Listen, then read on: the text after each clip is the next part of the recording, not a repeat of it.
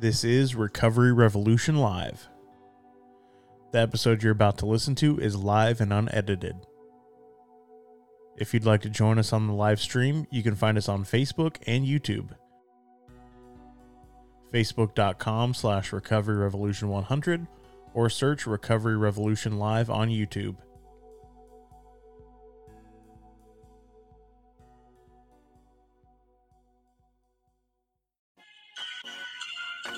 Oh, somebody's got Facebook pulled up.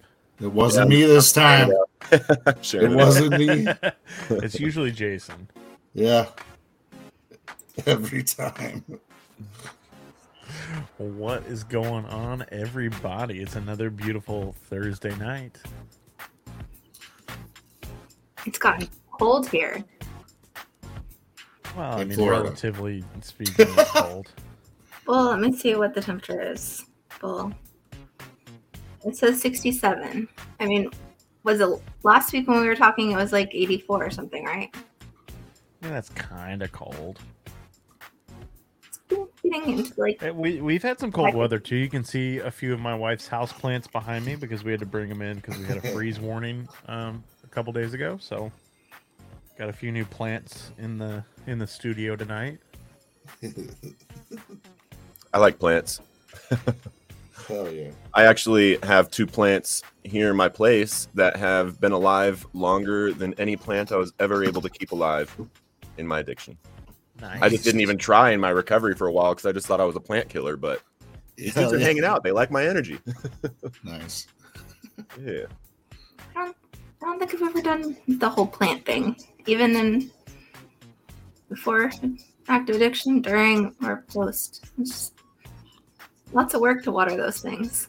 Nah, come on, Yeah. Ashley, you got plenty of time. It takes so long to dump a little water in a few things.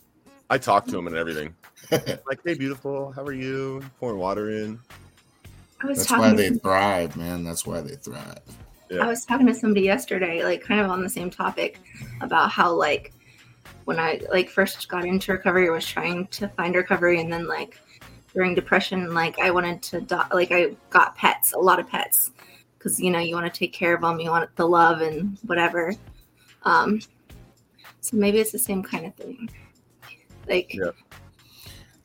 I said, But I was told you want to start with plants before you move up to pets, and definitely before you move up to like having a kid or starting a family. You know, make sure yeah, you I've graduated keep now a plant. to people. Hell yeah. Have you seen that study on plants and music? They no. they did this study back in the day where they had two environments right next to each other that were the exact same and then they planted plants in them and then so it was the same environment same plant everything. On this side they had a speaker and on this side they had a speaker. And on this side they played classical music and on this side they played rock music like super hard rock music. And on this side the plant actually grew towards the speaker. Oh, and then wow. on this side it actually withered away from the speaker and died Wow. Hmm. over a, over a time lapse holy shit. yeah it's like on par with studies like, children you know get involved in musical instruments and playing music and stuff like that Yep. Yep. wow. That's interesting, man. yeah there's some kids Who like listens even, to rock I I fucking hardcore. I like guess rock. should- I guess I should start listening to classical. but I listen to everything though. yeah Cla- Do you Same. listen to classical, Jason? Yeah, I got plenty of it. have you seen the kids that like they'll tell you oh i can't i have to listen to music when i'm doing my homework or studying and like you know we used to always say that's just a load of crap like you just want to listen to music but it's actually now been proven that like there's certain things like some people with adhd and other things they actually can concentrate better with music going on i have to have music going on while i'm doing stuff I buy it. yeah like right before this i was writing a script and i just have my lo-fi in the background i have to put my phone away because if it dings and i'm like oh who is it you know so i have to turn all that off so Hell yeah. Yeah. So you can focus. yeah and one of the best things setting goals to classical music highly suggest hmm. i feel like focus has been a hard thing lately that's been like the more that goes on, it's like hard to focus on the things you need to focus on. And maybe it's just me. But What do you What do you mean? Like what? What specifically? like it used to be that I was really good at like doing a million things at once. But it seems like lately it's like I think it's maybe the higher level stuff you get involved in. You can't like shift from one to but like there's times I have like you said you couldn't look at your phone. I have to like put my phone away and just ignore it or I'll forget what I'm doing because like just switching from so many topics. It's like hard. Yeah. I have to have time blocks in my day, like focus time blocks that I'm doing certain things and like put the phone away, um, and then make sure that it's in my schedule. Like I actually screwed up tonight because I didn't put something in my schedule and I double booked after this. And Hmm. um, I actually built a cold plunge. You guys know what a cold plunge is? So there's a lot of science and a lot of benefits behind cold plunging, um, where it's basically like a like a tub with really really cold water, and mine's at like like probably 35 36 degrees and then if you go up to your neck in a cold plunge for three minutes um, like three or four times a week there's uh, benefits to anti-aging uh, mental focus uh, recovery for muscles joints bones everything uh, your immune system is ridiculously boosted like you'll never get sick Huh. and um, I just built my built mine here. Finished it this weekend. I had one back in the states, but uh, couldn't bring that down here. So Well, why don't you tell us a little bit about yourself and how you ended up there, and not in the United States, since you kind of made an easy adjustment to that, or Yeah. in the transition. well, um, September twenty eighth of two thousand eight. I'd been out partying and drinking like most nights of my freshman year of college, and I woke up to my phone ringing and vibrating down by my leg. And I swam through the soft sheets to find my hard phone with the bright screen that read 4:47 a.m. And my best friend Chucker was calling me. And I remember having the conscious choice that I could either answer the phone like I always do with, "Hey, what's up, Chuck?" or I could answer the way I was feeling with, "Ugh, hello." And in my still drunken state, I chose the latter, to which a soft voice replied, Hey, what's up? Why are you calling me this late? I was just calling to say hi. Don't call me this late again. And I hung up on him. And he shot himself. Oh, fuck. And for nearly a decade after that, I was unable to share that phone call with anyone as I bottled it down deeper and deeper and deeper with drugs and alcohol. Mm. Before that event, drugs and alcohol were just a way to party and have fun. You know, I was I was a athlete in high school. I went to Columbine High School, was captain of the state championship football team, captain of the wrestling team. But after this event was when I actually consciously began using drugs and alcohol to cope with life, to cope with the way that I felt, to mask my emotions Mm. and it just got deeper and deeper and deeper. Shortly after that, I found Oxycontin and was able to procure a prescription from doctors for 250 milligrams a day at 19, 20 years old. Jeez. And then when that ran out, uh, I found heroin. And we can skip over all that stuff because we all know where that kind of takes us. But I don't know if you guys have seen, but on November 6th of 2015, I was found unresponsive behind the wheel of a car uh, from an overdose. And I have the the body cam footage of it. They found me. They couldn't get breath or pulse, and they pull me out, and they're doing sternum rubs and everything. And uh, this was before they had Narcan, so I was really really lucky that you know God decided to put a breath in me, and I sat up and just. uh, but the weird thing is that I've learned is like, like there isn't a specific event for someone like me that is able to cause me to want to get sober bad enough. There's no one thing that happens because I suffered for two more years after that. Two more years exactly, actually, because November 6th of 2017 is my clean and sober date. And the way that it happened, I was I was homeless. I was 86 from a homeless shelter, so I was super homeless Mm. and I was at the point where they like uh, that homeless shelter. They did lunch and breakfast every day, and not just for the people that lived there, but like for anybody out on the streets that wanted to come in. And like a week after I'd been kicked out, I went to get lunch because I was hungry, you know, and the guy managing came up to me in line and kicked me out, told me I couldn't be there. So I, so I had a really low bottom, 148 pounds. I'm 210 right now, um, and nearly dead. And I was sitting in a car before a Bible study one night because this whole time, like three, four, five months while I'm homeless, I'm going to two 12 step meetings a day. I'm going to Bible study every Tuesday, church every Friday, every Saturday. I even went to an MMA gym for a little while thinking they might be able to beat recovery into me, but nothing was working. And then before this Bible study, uh, I was sitting in the car and I had like realized that, you know, I've tried everything. I've literally to this point, I've tried everything to get clean and sober and I can't. So I sat back in the chair and I told God, I'm done. I'm not going to this Bible study. I'm not going to church. I'm not going to these meetings. Please just let me die. Mm. And I know that, you know, people that relate to that, you know, almost every alcoholic, almost every addict has been at a point at this crossroads where, you know, they don't want to live anymore. They don't want this life anymore. And that was kind of the key to me finding the willingness to do whatever it took and during the seven years that i was in the fellowships in the in the rooms going to going to meetings all the time you know i was taking all of this all of this wisdom and everything and thinking you know i'm gonna get recovery from osmosis you know like listening to everybody and i don't know why i was missing whatever message i was missing but that day I started the 12 steps. I went to the Bible study. I, I dropped down on my knees and just gave my life over to God. That was my third step, you know, and then kept going to the meetings. But then I actually read the big book and I have my big book right here. And the funny thing is, is it's like, it's kind of falling apart, you know? um, but the funny thing is, you see, can you see how it's kind of, trying to, can you see how it's kind of warped? Yeah. Mm-hmm. A little bit. So one time uh, I tried crack once for like two months.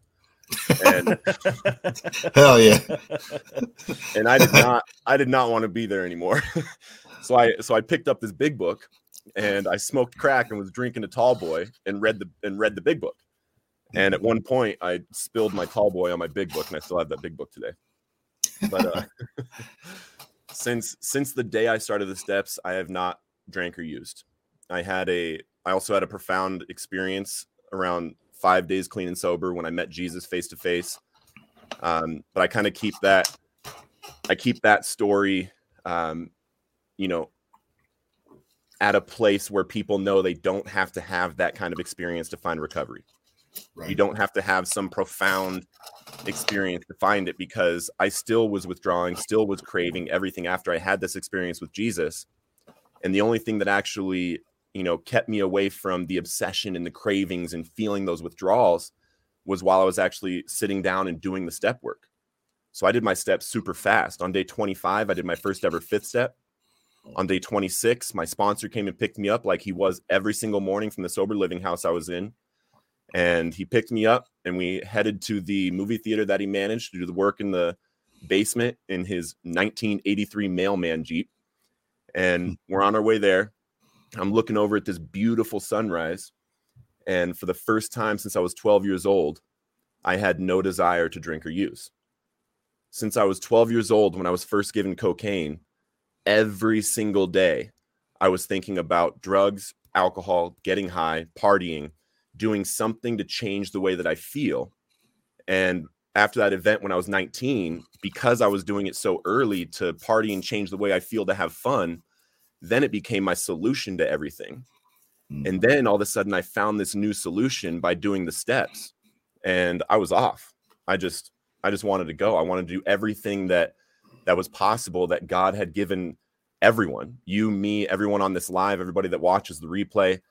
God gave us each a, a unique and special gift of life. And I wanted to start seeing what's possible when we recover. So on day 30, uh, and I was keeping journals every single day, every day. And what I would do is write three amazing things that could happen today, three things I'm grateful for, and then a letter to God. And on my day 30, it was the first time I'd ever had 30 days clean and sober since I was 12. And I still have the journal from that day. And I'm like, God, I can't believe I got here. I have 30 days. You're amazing. I made it, God. I can't believe this. God, it would be amazing if I didn't smoke cigarettes anymore. And I want to show people that it's possible to stop drinking, stop using and, and smoking and never have to go back to it. And I haven't had a drag of a cigarette since day 30.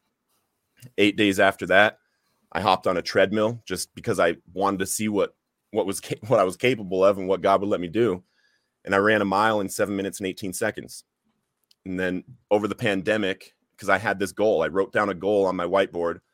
In six months, I want to beat the the six minute mile, and I wrote that in like October of 2019, something like that. And then uh, during the pandemic, I went out and ran a five minute and 57 second mile. and I hate running, bro. And sis, I hate running. but but I know that it's that is good for me to do things that I hate doing because they're good for me, you know? Mm. And I've learned that in my recovery and learned that that's something that I that I want to stand by. And uh Yeah. November 6th of 2019, I've done kind of something special for my for my sobriety date every year to try to give back. The first year I, I released a poem um, that meant a lot to me. The second year, I on November 6th, 2019, I published my book, From Chains to Saved, One Man's Journey Through the Spiritual Realm of Addiction. Um, and it's been it's been a really, really uh, yeah, it became a became a number one bestseller in, in a few categories. And um, at this point, you know it's it's sold a few thousand copies but the cool thing is i've actually been able to give away um, i don't even know how many copies now i give away i was giving away paperbacks sending them to followers like people in early recovery signing them and stuff. I still get pictures from people sent to me that have a signed book for me and the date and everything. And now i give away a digital and audio copy. And what i found is that the the power of a recovery story um, is is life saving for people. I've never thought once uh, that my story is like uniquely special in like if I was to compare it, right? Um, I don't think that I have something, you know, that works for everybody either, because some people they can't if they hear Jesus in a story, they're like, yeah, not for me. And once I started realizing that how powerful a recovery story is, once these emails start coming in and these messages from people from from this book, I'm like, holy cow, like recovery stories need to get out. Yeah. So I started Recovered on Purpose. Um, and I started coaching and training addicts in recovery to get their stories out. And in 2020, uh, we launched three books. And I helped somebody else launch a book also, but it wasn't under Recovered on Purpose. And the first one, Brittany uh, Priestley, she her book is called Mommy Drunkest. And uh, after so during her alcoholism, she you know caught some charges a few times and she had to basically be prosecuted by the same DA every single time. And when she got recovered and then she published her book, that same DA bought a box of her books and gives her book to women that he's prosecuting that are in the same situation that she was in. Man, that's the so power of cool. Wow. That's the power of a recovery story. That is so cool, dude. Yeah. Uh, and we just we just launched another one on October second. Uh, Crystal Lavender, and hers is called uh, "Say You Love," and you know she actually came and saw me speak for her first time ever at a twelve step meeting. She had been following me, and I went down to where she was at, like close to her. Spoke at this twelve step meeting. She decided that night to get clean. She hasn't used since, mm, and then she published her book October second and a few days later she sends me a screenshot of a message that she got of someone that read her book was extremely touched related to it completely and she had just messaged her after uh, getting into a treatment center that she's starting on monday and it was on like a friday or saturday. And that's what i believe. I believe that us addicts in recovery we have to we have to be willing to humble ourselves enough to let others know that they're not alone because they are not they're not alone bro. The amount of stories like that that are out there.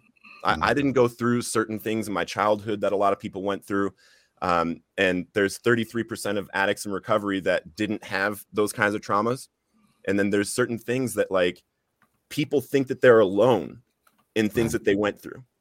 And you sharing your story is what makes them feel like, oh, I can actually get clean too. Mm. So as a community, we got to just keep rising up, keep sharing our stories, keep getting out there and, and helping people because, you know, Mm. there's doctors and everybody's helping. I love the churches, love the doctors, love the therapists, love the treatment centers, but ain't nobody going to solve this thing better than us, bro. Right? Ain't nobody going to solve this better than us. Amen. And we need all the stories because somebody's going to relate to you that doesn't relate to me. Somebody will relate to me that doesn't relate to Brett. Somebody will relate to Jason that doesn't relate to me. Or there'll be something in each of our stories that somebody with a completely different story will relate to.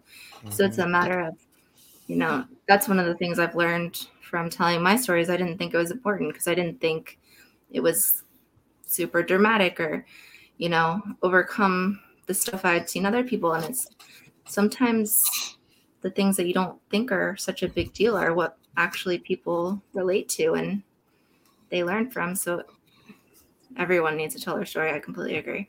Exactly. Yes. Dude, I'm my head is swimming, bro. I'm like that, you know, I seem speechless, but really it's because I don't know what to say first. It's like uh just hearing you, you know, and I'm sure that's most definitely the Reader's Digest version of of your story, but so many things I related to in your story. I mean, I, uh, there was a couple moments where I'm like, bro, you're telling my story. You know what I mean? And uh, that's cool because that don't happen every day. I mean, we all we all have the same kind of like parallels in our stories. You know, same devils, different levels, but like you just you really walked uh, like the same path in in a lot of respects as I did, and uh, man, I'm proud of you for getting it together and and grateful that you too, like myself, have found the power of sharing your story. You know, I think when I first did, when I first shared my story, I felt super nervous, but I felt like compelled to do it.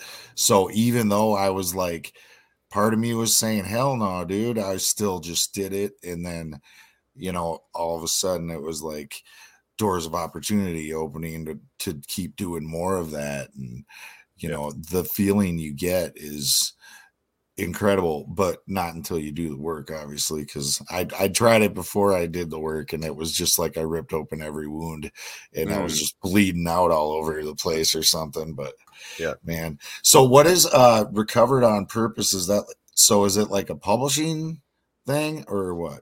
So it's actually a nonprofit, and our mission is to equip and empower addicts in recovery to share their stories to help addicts recover, Mhm. uh, to help addicts suffering find recovery, and to share our experiences in the school system to deter the future generations from going down the path of addiction. yeah And I do this through through coaching. I have a digital course called Recovery Speaker that's out right now, and uh, what I you know when I wrote my book, uh, the story behind it is September 28th of 2019. You know, September 28th of you know uh, my freshman year, 2008. It's weird how dates work like that for us. right I was at a conference uh, for how to bring God into business. I was doing really well in this other business for healthcare marketing. And I, I felt empty and alone, you know, because I was making all this money, but I felt like my purpose was missing. I was like, if this is what recovery is about, like, I don't even know if I want this. And I went out to this conference. And while I'm sitting there, you know, I'm in the front row uh, the first night. Jesus Culture is playing on the stage. And I'm like worshiping, you know, I know nobody out there, just went out there on a whim and I heard God's voice whisper, you know, into my heart, and He said, "Your new company is called Recovered on Purpose." And I like looked up, I was like, "That's good." like pulled out my phone and I and I uh, got on the Secretary of State and got the domain name and everything, and I was like, "Dang, that's mine." Okay, cool. Next day, I'm in the crowd, and uh, someone came up and started talking about writing a book, and he's like giving some maps out of it and stuff, and like um, talking about his story and I heard that voice again. If you publish your book for your two years clean and sober, you're going to inspire so many others to do the same. I was like, my two years clean and sober. I was like, carry the two. That's five weeks from now. So I went home, and like we were I gotta talking start about, writing. yeah, I better start. And uh, I went home and I told my told my business partners, hey, I need I need some time uh, for you guys to do this. I'm gonna I'm to be working on something and put my phone away and I just sat down and wrote. But before I was able to sit down and wrote, write, uh, I had to, you know, figure out what I was going to write because all of us here, we have, you know, tons of experiences, tons of stories that we could share in a book. So if I just sit down and write, I'm not I'm not going to go anywhere. You know, I'm going to I'm never going to have an end. So what I did was I I wrote out everything. I did a mind dump. So I dumped out everything out of my mind. And then I thought about what message I actually want to portray within my story. And the message I wanted to portray to people was the reality of the spiritual realm. And I wanted to share my testimony of Jesus. So then I picked from the stories of my life that would actually point to that message. And then I mapped them out before before I actually started writing my book. And then so I have this checklist of stories that I'm going to put into my book to get this specific message. And then I just sat down and I wrote the stories. Boom. And the weird thing was that God was doing at the time that I didn't realize is that He was giving me a blueprint for any addict in recovery to put their story in this blueprint and be able to tell a message exactly how they want to tell it from the exact experiences and stories in their life that will tell that message. So I've been I've been working on that and that's what my coaching program is. That's what I, you know, I share with addicts because we've all been to speaker meetings where, you know, they they talk a lot about war stories and it goes for a while about war stories and we I mean, I love and just to be clear, I love every single person and I've never had I've had one problem with one person in a in a fellowship and made my amends to him. He still doesn't like me for whatever reason, but you know, we're good. But um, then there's also these speakers that just do it right, bro. Like when you hear them, it's just like, oh my gosh, like I need to do what he's doing. I need to do what he's doing. And I'm just thinking, like, so many addicts have stories that are incredible. They're incredible. They just haven't had the opportunity to do, you know, I've done a lot of programs. I've done coaching programs for speaking, for writing books, for business for for you know networking things like that. And i was like how can i take all of this opportunity that i got and bring it into our community? Because nobody's doing it for our community and our community has just as much a right to have opportunity to grow and progress in their life outside of recovery also. Because we have 12 step fellowships we have forums and things we have magazines we have all these places that we can connect as as it regards to addiction recovery specifically but mm-hmm. what about our life over here? What about the life, our dreams? What about our goals? What about our passions? You know, and that's the that's the number one relapse prevention. Relationship with God and helping others. Purpose. Purpose. Living with passion, living with that with that fire in you to help other people. You know? Mm-hmm. And I'm just looking for more and more ways to make it so that so that addicts in recovery can continue to level up in their life in whatever area they want and mm-hmm. uh you know live a great life. There's tons of us, bro. So much right. talent. So much talent. Yeah. Well, I often say people in recovery are the most like amazing individuals, you know, like special, you know. 100%. And it's true. I see it all around me all the time, dude. So I love this. I love I love what you're doing. That's amazing, dude. Just build them up, empower them. You got me. You gave me God bumps like three times. Amen. Amen. We just started. this is good. Thank yeah. you. well, God says that. Yeah, go ahead. Go God, God says that wherever two or more are gathered, He's in their midst. If we're gathered in His name, He's in in our midst. So, the cool thing is, is uh, where are you all at? I know Ashley, you're in Florida. Jason, where are you at? Minnesota. Minnesota. Brett, where you at? Texas. Texas. I'm in Medellin, Colombia right now. And yeah. we are we are in a meeting online right now. There's mm-hmm. people from who knows where watching. Right. And during this time, like God is with each and every one of us at the same moment. And that's the beautiful thing about the the state of the internet and the state of technology and the things that we're able to do now. Like, right. bro, they were they were sending this in the mail at the beginning yeah. and letters in the mail for people to find recovery. Right. And now we have all of these tools. You know, right. people getting sober by watching TikTok videos of influencers about recovery. Come on, bro. dude. That when I went Minac this last Minac that we had, that's the Narcotics Anonymous convention. They had one of the uh, topics in one of the breakout rooms was uh, getting clean on the screen.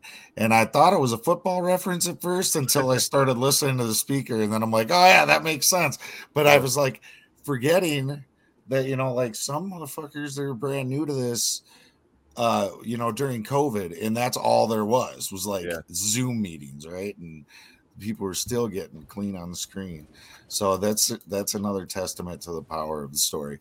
And I think it's so great to to find that purpose in your life, dude, like you're talking about.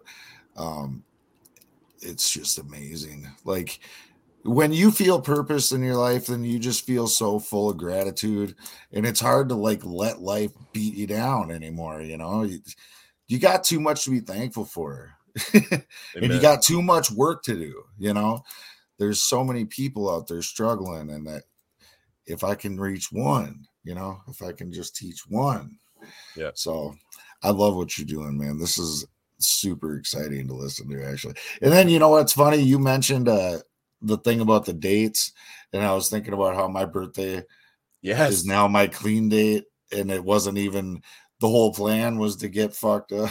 and then and then I couldn't even just hang out and party on my birthday Yeah. because of the night before, even though it was a little bit, it was still enough where I was like, I don't want to be doing this, man. All that recovery stuff done got in my head. And uh and then what else were you talking about? You said, Oh yeah, you mentioned Jesus culture, and I was thinking that's weird because when you talked about you didn't really talk about it, but you said you had like a really powerful, profound experience with Jesus. And I had a similar thing happen to me, and it was weird because the the whole sermon was about fatherhood, and it like that cut to the deepest levels of shame that I carried with my kids, my two oldest kids that I still haven't seen.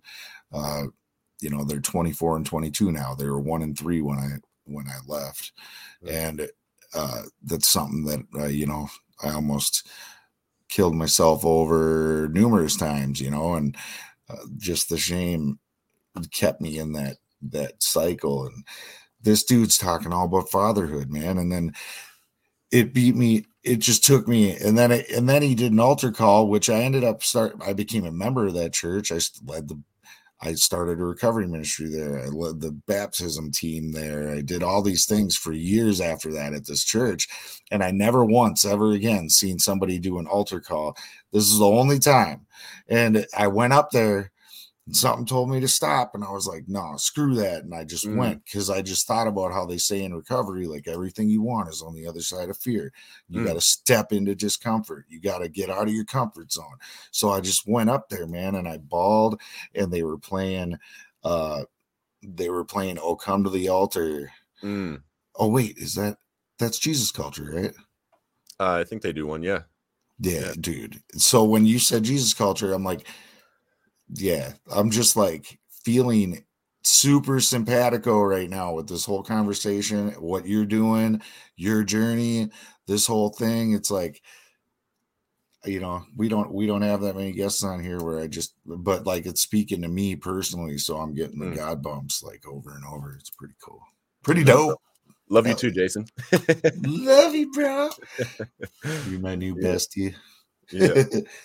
and uh the the experience that i found with jesus is that you know anyone anyone is able to build a relationship with him. Even if even if you're a pre-believer that's what that's what i call people that that haven't come to know him yet. Because you know in my in my recovery um i've sponsored you know all different kinds of people. And i've only sponsored uh i think two christians out of the over 15 people that i've sponsored. And during that time i've even sponsored atheists you know and what i think is beautiful about us in recovery is that if we can put away our our belief that we are right you know and we can let god show up the the profound experiences that addicts seeking recovery can have when everybody comes from a humble position is is incredible man I remember I was I was sitting at a cafe with one of my sponsees who was an atheist, and we're reading through We Agnostics. And as we're going through that, you know, during during it, he would he would like point at something and interrupt me and be like, "That's crap," da da da, da you know, and like and say what say what he had to say because you know he just does not believe in God.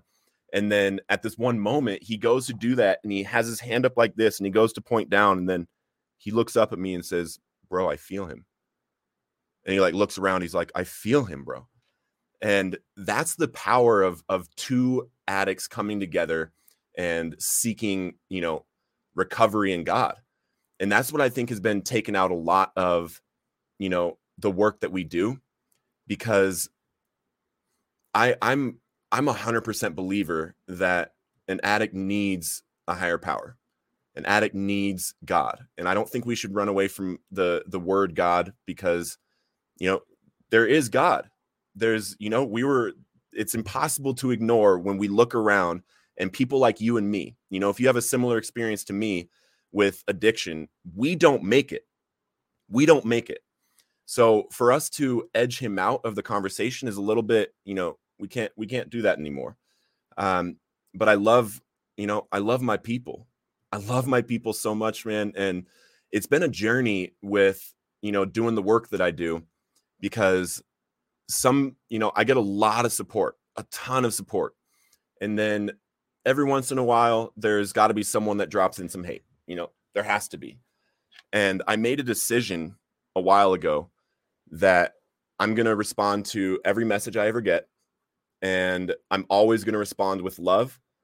And I'm always going to do my best to find out why or understand that person. And by doing that, I've actually gotten to places with people that intended to harm, right? They they started off by hating on me because I because I'm selling a course to people in recovery. They're like, "Oh, you're profiting off of addiction, you're profiting off of people's lows." I'm like, "No, I'm not. That is not what I'm doing at all." But instead of like responding like that, um, I respond with, you know, thank you for caring about our community enough to to say that with your name on the post, you know? And then I say, "Hey, would you would you mind sending me a DM so we can have a conversation?" And bro, this has happened on a few different occasions where, you know, I go through this conversation with this person and I understand where they're coming from. You know, there's there's hundreds of treatment centers with 3% success rates charging us $30,000 a month for treatment. Yet that's not in the conversation. Um, and I love I love my brothers and sisters that are in treatment that have the heart to serve.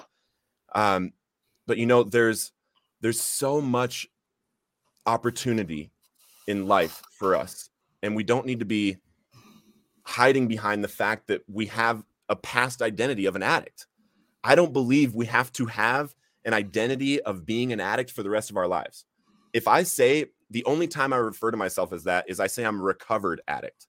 Like, yeah, five five years ago, I was homeless and addicted to IV, heroin, meth, and I smoked a little crack for a little while, you know. But now in my recovery, I'm I'm a totally different person. And I think that all of us in recovery should take that on. We should take on becoming the person that that drugs took away from us. Like drugs are from the enemy. Drugs are evil. If you're an addict, drugs took something from you that in recovery you have the power to not only take back, but take back seven times, seven times, seven times seven what drugs took from you. And there's no reason for us not to attach to to that belief because it's true. God didn't save you from addiction just to have the dash on your tombstone be I got clean. That is not supposed to be the dash on your tombstone. There are people out there for you to serve. There's there's friends for you to make, there's connections for you to make. That business you want to do, do it. That book you want to write, do it. The the the speech you want to give, the podcast you want to start, the, the page you want to start and start doing lives. Whatever it is that your dream is, go do it. Because now you don't have that that monkey holding you back telling you you can't. But a lot of us got this this mindset in our addiction that we can't do it. And I'm guilty. I am guilty, bro, because for so many years in my addiction, I was unable to do anything I set my mind to. And I had all these big dreams and big aspirations. I was a door to door salesman and was really good at it. and I would write all these goals down and everything, and the the credit score I wanted to have, and the motorcycle I wanted to have, and all these things, and then it all went into my arm. So how am I supposed to trust myself? Mm. You know. But in recovery, what I found is that I'm a different person now. So all of that limiting belief, all of that garbage that the enemy put into me through drugs and alcohol, I can delete that and move forward now. And I believe that every addict in recovery not only has the the capability of doing that, but has the responsibility to do that. You have the responsibility to live the life that you've been given. You know? And Can't is the real C word, man. Yes. Yes. Amen.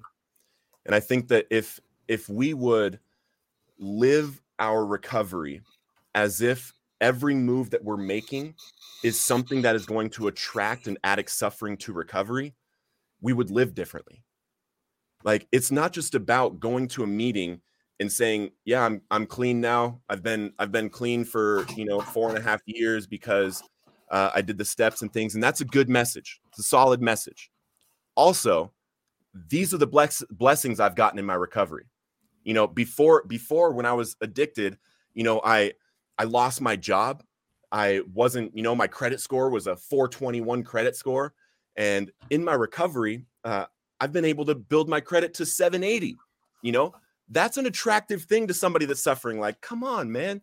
And people say that you shouldn't talk about that. I mean, I've heard this before. People say you shouldn't talk about all those things you're getting in your recovery because addicts will think that they'll get that if they stop using drugs. But that's not the point of sharing that you've gotten certain things. The point is to say, like, I've done work.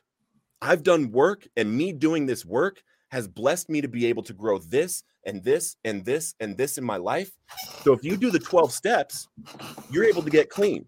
Or if you do MAT, or if you do this path of recovery, whatever your path of recovery that you took, if you do that and then you work on yourself also, all of that stuff, those desires in your heart are 100% yours.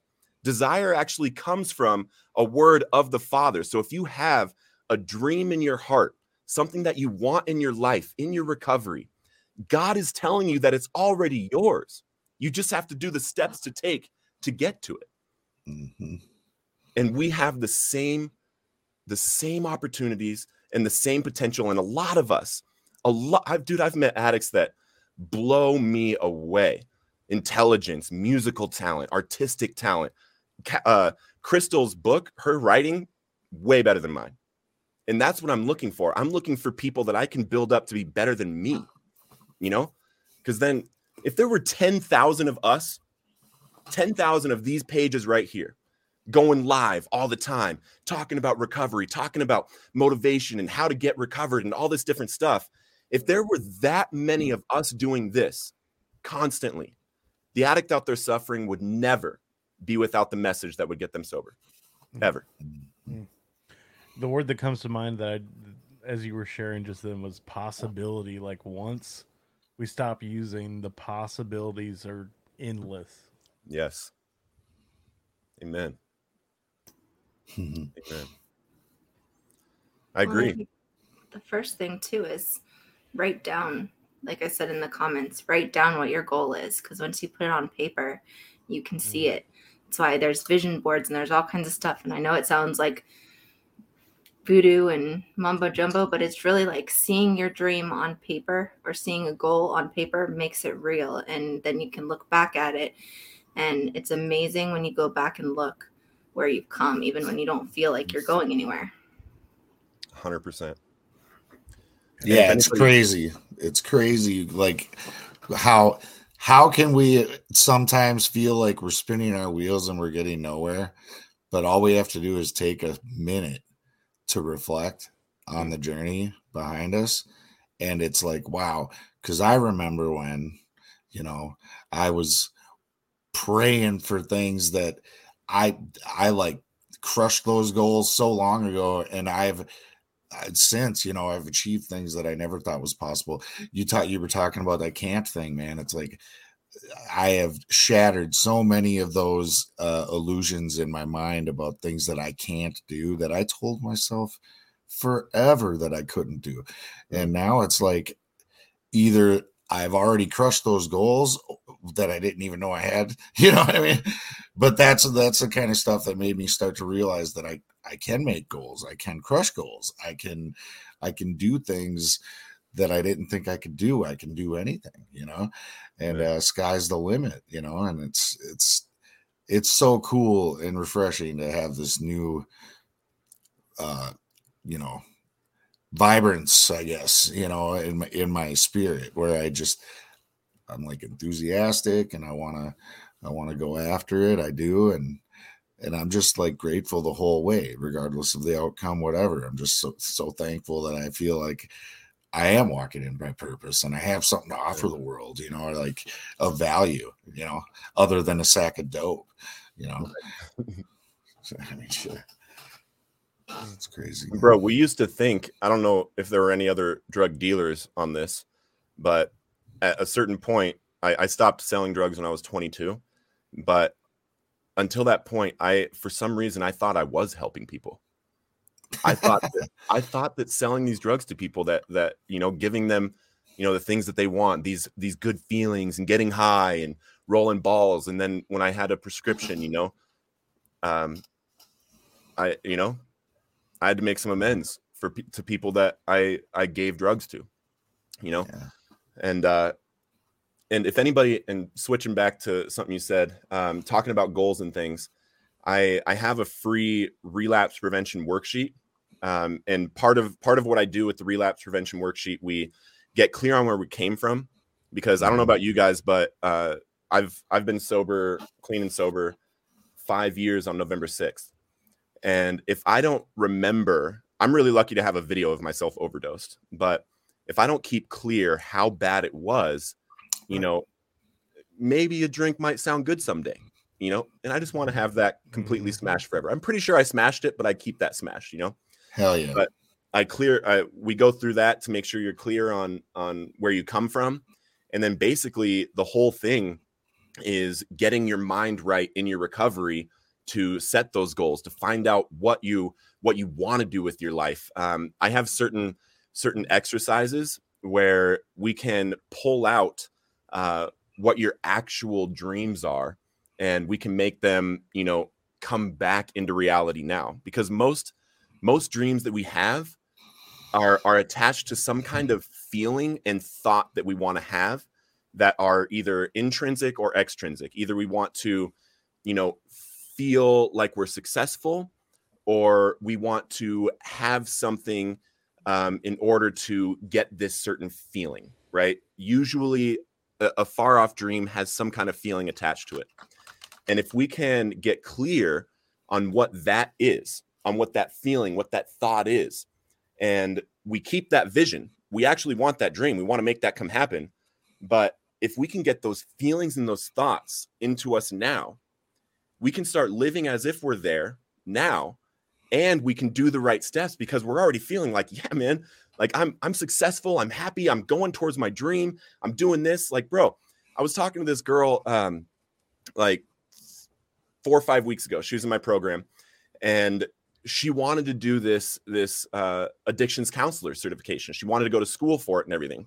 And she'd been thinking about it for a while and i was like i was like got it. So so why haven't you she's like, well, well, this and this, and I, I would have to do this, I would have to do this, I would have to do this. I'm like, everything going on in your head right now, all of that is because the hardest part is getting past the thought process about what you have to do to take the first step. As soon as somebody takes the first step towards their dream, towards their goal, towards what they want to do, the path is already started. You already know that you're going. So, like a couple days later, she hits me up. She's like, Hey, I I registered. and it was actually way easier than I thought. I was like, I yeah. know. And then here she is. She's uh she starts she starts in next month with this certification course. Yep. I always say that, you know, the first step is the hardest. And to to your point about the uh relapse prevention sheet you said you have as a free resource on, mm-hmm. on your website like i'm definitely going to check that out yeah. uh, and hook hook up my one of my sponsees with because he's been, you know, chronic relapse and and and you know, it's like he wants to work the steps, and I keep telling him we got to work on this relapse prevention stuff. I already gave him a book and told him to make a relapse prevention plan, but maybe that would help him kind of kick it into gear if I give him a worksheet. I hope it works. Uh, yeah. But it's something to try. And I, I'm like, hell yeah. It's just people don't understand. Like, I know for me, my sponsor, he made me do relapse prevention stuff before we did step work. And I guarantee you that that information kicked in, like that training kicked in for me on a lot of occasions. I don't think that I could have, uh, you know, sustained it for long enough till till I felt like I was on a solid footing without Yeah. it. Like I needed that relapse prevention uh, bad. I needed to learn it bad. Yeah. Yeah. Call us. Who wants to call us? Call in live. Let's talk. I'm about I'm going to to call. play devil's advocate here a little bit with you, Jason, Oh because yeah. you know how I do this. Do it. So I completely agree that the relapse prevention is super important. Mhm. But if he's dragging his feet on the relapse prevention and he's really excited about the steps, maybe just get started on the steps. Because Oh, we did that. We did Oh, okay. that already. Oh, okay. We did that already, and then it was not for nothing. And then I was like, "All right, well, don't be, don't fret. Like we can, if you still want to work with me, then I'm still here for you." And I, so then I, uh, I got him this book. That that was the same book that my sponsor gave me. The uh, you know first day we met, and I told him just read this and then make a relapse prevention plan. It's an easy read. It's not a super huge book. Uh, he could have pumped it out pretty quick. Uh, and, you know, he didn't call for a while. And then when he did, he was just basically saying that he was into the old habits, you know, and he's, and he didn't want to let me down. So he didn't want to tell me. I'm like, bro, I already knew something was going on because you weren't calling no more. You don't go from calling me all the time to be like ghosting me out, you know, like he disappeared off the face of the planet. I knew something was up. Like he ain't fooling nobody. Uh, and I ain't judging. So I said, you know, you can call me Well, anytime. I- It, it wasn't clear. I thought that's what you were trying to get him to do a relapse prevention before you started to do the steps. Um, Yeah, this is because we've done that already. And then he's, it was seemingly going very well. And then he relapsed and continued to choose to relapse and relapse. So I was like, we need to confront this relapse issue and then we can take another crack at the steps. Yeah. Yep. That Yep. was all. That was what happened. I think that you know people. I think there has to be a, a profound foundation of recovery in order for relapse prevention to work. In my in my personal opinion, um, I think that I would love him to do this, and I would love him to find what you know what's going to make it so that he does the steps and makes them stick. I also believe that you know we have to have something that frees us from the obsession, because that obsession is is a killer. And for me, the only thing that worked, bro, I did, I did, I was coached by, you know, high, high, high level people in my addiction trying to get something going. And I Mhm. couldn't do it. You know, I, I was, you know, going to church and begging for help and all this different stuff. And the only thing that worked for me was when I actually did these steps quickly with all of the extra time I had. And another thing is what I ask my sponsees is if there's anything that you don't want to tell me from your from your history, from your story, um, I need you to write it down on a piece of paper. And then if you still don't want to tell me, we need to find you a sponsor that you can feel comfortable talking to about it. I haven't had anybody that that you know, that's critical. it's critical. and that's what usually keeps people you know drinking and using and, and relapsing. And in in reality a relapse only counts if it's over 30 days. A, a relapse is over 30 days of continuous sobriety and then going back. So i actually people used to call me a chronic relapser but i never relapsed i just couldn't get clean Right. dude I- i made it like like 18 days once and one time i made it like 63 days but i didn't realize you couldn't drink and smoke weed so you thought you made it 63 days. That's like what I was doing when I first started. Yeah. I was like, I'm not I'm not jamming heroin in my arm. exactly. What the hell do you mean? Like this yeah. shouldn't count. Yeah, I laugh about it now. People go back and do the steps again more detailed. Sometimes like people just need to achieve something. Like if he's never made it all the way through, maybe that would be huge for his self-esteem mm-hmm. ding ding ding ding ding the steps were literally the first thing i had in my adult life the first thing that i had said i was going to do and completed hell yeah and now i've done them uh, five times in my recovery and i don't even know how many times with other people you know i was i was having a having a hard time emotionally i would say about six weeks ago and uh I know what the solution is for me. I need to go find someone struggling with addiction, you know, and someone, someone personally. I help people on digitally and everything all the time. I'm messaging and I, I respond to every single message, respond to every single email personally. But there's something that happens when you actually like are face to face with someone struggling and you take them through the work. And for the first time, I took someone through the work in two and a half days, all the way through. And before, and it's a female people say you shouldn't like men should sponsor men, females should sponsor females, and I 100% agree with that. If the sponsor considering uh, sponsoring somebody of the opposite sex is not in spiritual condition to do it, because right. it's very very dangerous. But what we did, she and she didn't believe in God before, bro. She didn't even be, believe in God, and the second day she's crying like oh my gosh like i am i, I actually like I, I feel it I, I see what this is. I understand.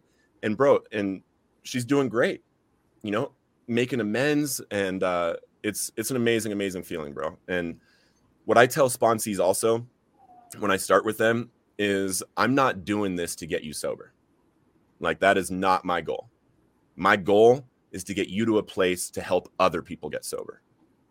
Because if if the goal is to get them sober, we're to fail, bro.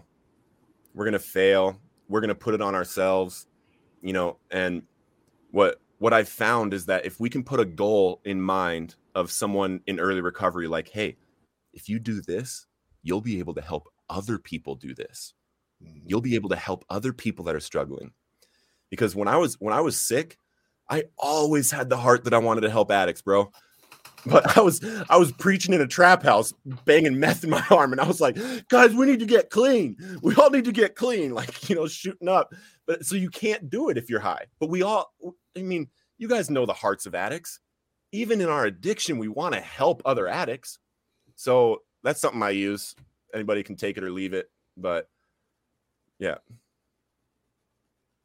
good little motivator. That's that's basically all of my all of my uh all of my relapse prevention all of my recovery techniques. Everything is being present but also looking forward to something. And we can't look in the past. We we just can't do it anymore. We have to release we have to go through the process of releasing it but we can't look back at who we were because that brings that person up to now and there's a way that we can look at ourselves in the future and pull ourselves to that person now. Mm. There's a different way to think about the future that can make us anxious if we're afraid we're going to not be able to pay our bills or how am I going to do this or how am I going to do that? Like, no, that's not the way you look into the future. The way you look into the future is okay, like, who do, who do I want to be? Who is my ideal self? How would they act? How would they feel? How would they think? What would they do today? You know, what do they have? And you start just envisioning it and start thinking about yourself there. And then when you start when you start feeling that and you actually get this clear picture, then you come back to today. You say, okay, if I'm going there, what do I have to do today? Like today, what do I have to do to step towards that? And if we could do that on a semi-regular basis even even a semi-regular basis like once a month doing some kind of visionary work. The amount of clarity that god will give us on our purpose is like you can't even imagine it.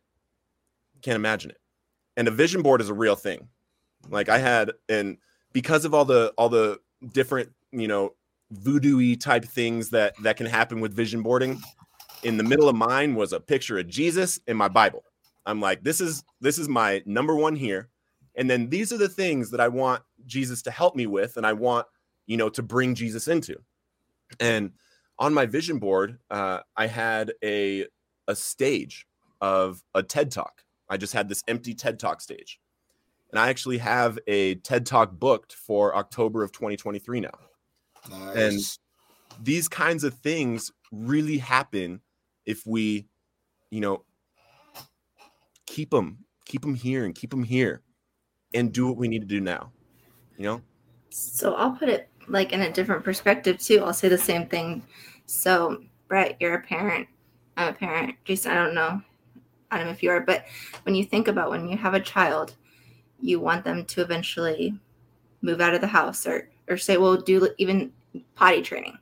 So what do you do to get them ready for potty potty training? You have steps and you talk about it, and your your goal is to get them potty trained. You Mm. know what it is. Um, you know, so it's I don't know. You are speaking my language right now. Actually, we we have been on the potty training, the beginnings of potty training since Monday. So Nice. Congratulations. I am I am vibing with you 100% on the the stages. Stage 1 right now that we're working on is not to be afraid of the potty. The potty is not a monster. The potty will not hurt you. It's okay to sit on it. Yeah. Aw. Just because there's a hole in it. On it. Like there's people that give M and M's or they give this candy or that candy. Just if you go in there, the next time it's up, you get a lollipop if you pee in the potty. You know, like there's different things you have to do that. You know, but it's you have to know that you want them to be able to one day go to the bathroom by themselves, and even further, be able to go and wipe themselves and all that stuff too. So you you talk them through this stuff way before they're ever ready to actually do it because it sets this tone. Yeah, Yeah, I'm so far beyond that, man. My youngest is 10. I'm I'm done having kids too, so But what's your goal? Is that one day he'll be able to be able to be on his own or productive or be able to live life on his terms. So you teach him this or you teach him that so that he can move out one day or so that whether he goes to college or does you you prepare you teach them how to do laundry maybe so that they can wash their own clothes yeah. one day you You know what's the best is when I can share when I can share the principles that I've learned to live my life by uh and capitalize on teachable moments where they apply because they apply everywhere, you know. And it, it's just great to be able to teach him things that you know, I wish that people would have taught me when I was a kid. You know, I think life could have been so much different, but it, you know, grateful I learned them when I was, you know, 36 years old and beyond. And and it's done wonders for my life, obviously, just even that late in the game. But to be able to instill some of those traits into him at his young age, and he's got such a big heart, you know what I mean? And it it's good. It it so it, it really do it? feels so good to be able to to impart the wisdom to a child you know what what's the goal so you're you're putting that wisdom in because because i want to fucking raise my kid right? I don't know. So that because i want to be a good dad and teach him good things so that he can be a good person. And doesn't and struggle yeah. with some of the stuff you had to struggle with and Well, yeah, that that's out of my control, and I know that's out of my control. Because you can't you can't you know put them in a bubble. They're still going to be young and impressionable, and they're still going to probably experiment at some point because that's what human beings do. Uh, you know, he's he's got his he's got his autonomy. I'm not trying to control the child. I just want to teach him good things I'm so that way when it when he hits walls when he has difficulties or when he does try things that get out of hand that he will have wisdom to fall back on or that he'll know that he can come to me because we can talk about anything because we talk about you know deep things and that's that's what i want i want to i want my son to know that i'm here for him no matter what and always Mm. regardless of how he chooses to walk his path because that's his path not mine. So mine everything you're doing now is building up to that goal of giving him that what you the just- tools to live a healthy life you know he's gonna make know that he's supported and loved. So Yeah. everything you're doing now builds up to that goal. Hell yeah. And then you know what? If he if I instill those qualities into him, he's going to take that with him everywhere he goes. Just like in re- the rooms of recovery, it says, you know, that we got to practice these principles in all our affairs, right? We take it out into this into the streets. We bring it in shoe leather. And he's going to do that same shit that we had to go work a program after we went to 13 treatments or whatever and almost died of an OD and fucking lost everything to my name and literally wanted to kill myself. And then God answers my plea for help when I was help asking for help to kill myself with a different kind of help, right? God lifted me out of that.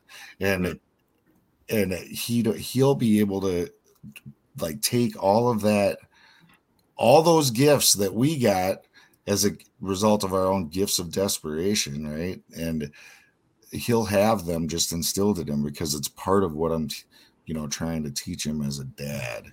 Just because i want him to have the tools to cope with life that i never had you know?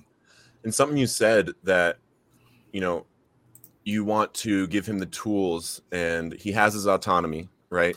You want to love him you want to give him wisdom you want to teach him so that he can be that person right? Mhm. and i think that's that's such a heart of god. That's god's heart for each and every one of us.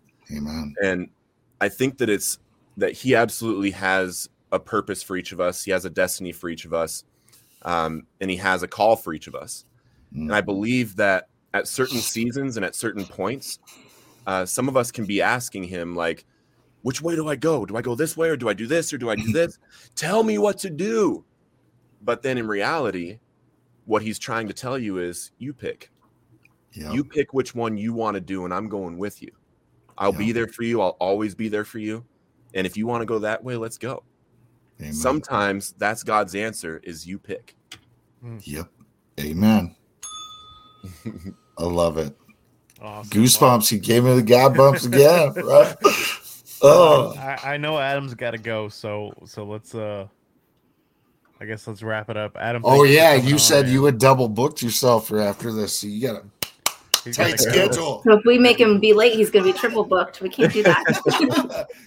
Well, dude, us. thanks for being here with us tonight, man. It's been a pleasure getting to know you a little bit, and uh, definitely try to connect with you and stay in touch, man. Same. Let's do it. And let's do a uh, we can do an episode on the recovered on purpose show with us four. Let's plan one of those Nice. That would be sweet. Let's do it. yeah.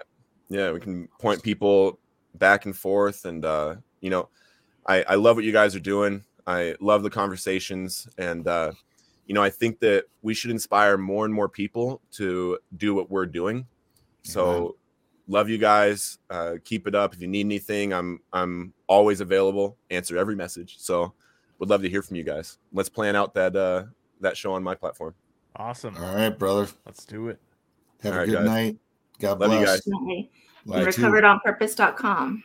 yes for the relapse on prevention or a free digital and audio copy of your from chains to saved spoken like a true spokesman and i did i did put that uh link for the website in the comments i wrote it in my, Awesome. one of my comments so awesome should be able to just click on it guys and gals out there awesome Well, thank you for coming today. thank you guys so much for having me See good talking to y'all. Absolutely. All right. See ya. Absolutely. Bye. All right. I guess we'll do the uh the the closing uh the closing stuff. yeah Don't don't end the stream, Jason. nope i ain't touching that ever again wow Oh, oh, I think I think uh, Jr. just jumped on. Welcome, welcome to the stream, Jr. Um, if you guys are joining us tonight on YouTube, please be sure to subscribe to the channel, turn on notifications so you know when we go live. which is every Thursday night around seven o'clock Central Time. You know, we we tend to be a, a few minutes late, uh, like 7.05, 7.10, whatever, but we do our best. Um, yeah. Jason, you have a podcast, don't you, sir? Yes, it's called the Way Out Podcast. Uh, you know, it's it's about addiction, it's about alcoholism, but it's more importantly about sobriety and recovery. So you're going to hear personal, powerful recovery stories. And we even have some episodes that are strictly like topic based, where we really unpack some uh, recovery power topics for you. So all the all the things that you need to hopefully find or rejuvenate your own recovery. Nice. Highly recommend. Be sure to check out the Way Out podcast. I also do my own solo podcast called Recovery Survey. A little bite-sized episodes, usually about 30 minutes or so, sharing those recovery stories like we were talking about tonight on the live.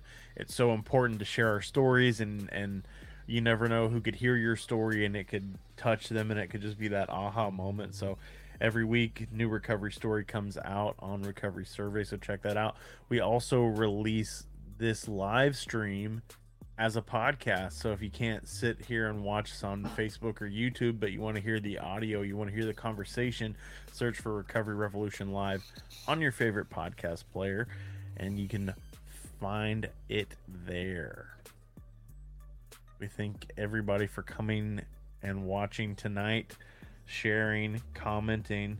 I would say calling, but nobody called in. That's all right. right. Maybe next week we'll get some some callers in on the stream. But uh, I think you need to make a promo image or something that says like I, I now agree. we have call you know live phone line and you that's can a, call. That's a good idea. Yeah, like do you want to be an impromptu guest on Recovery Revolution Live? Just call us. Blah blah blah. Something. We got to get the word out. We do. I know. I don't know why more people don't do it. I get so many messages about people wanting to be guests. I'm like, here, yeah, you don't have to wait for like six or eight weeks because we're booked out pretty far. Right, but you would be surprised, like when it comes down to the wire to that moment, like people get all scared and shit. Like, I would, I would say that most people, when I am like, if I'm like, dude, you want to be a guest on the way out or something? Most people are like, ah, no, I'm good. They're the, they ain't even trying to do this and share their story because they're too nervous or whatever. So people get scared. And some people, some people have anxiety talking on the phone. Yeah, exactly. I know I know some folks, I'm not going to mention any names, but I know some people that get a little bit of anxiety when it comes to making phone calls. So I get it. I get it. Oh, I but hate I'm, making phone calls. I, I hate too, but I, I have to as part of my job. So it's, I feel like I've, I'm, I'm used to it at this point. I still don't enjoy it, but I do it. Yeah, send me a text. I'm like, right. I like that, Billy. I like that a lot. it's funny because the only way that you can overcome it is by doing it. So you got to push through the fear. You got to get out of that comfort zone. That's right. Oh, yeah. What you have to say is exactly the thing that somebody out there needs to hear. Your voice Absolutely. matters. Right, Ashley? Right. Yeah. That's my radio voice. Yeah. oh yeah. Awesome. Well, everybody have a good night. Bye. Thanks for tuning in. And remember, progress, not, not perfection. perfection. See you guys next week. Have a blessed week. Have a good night.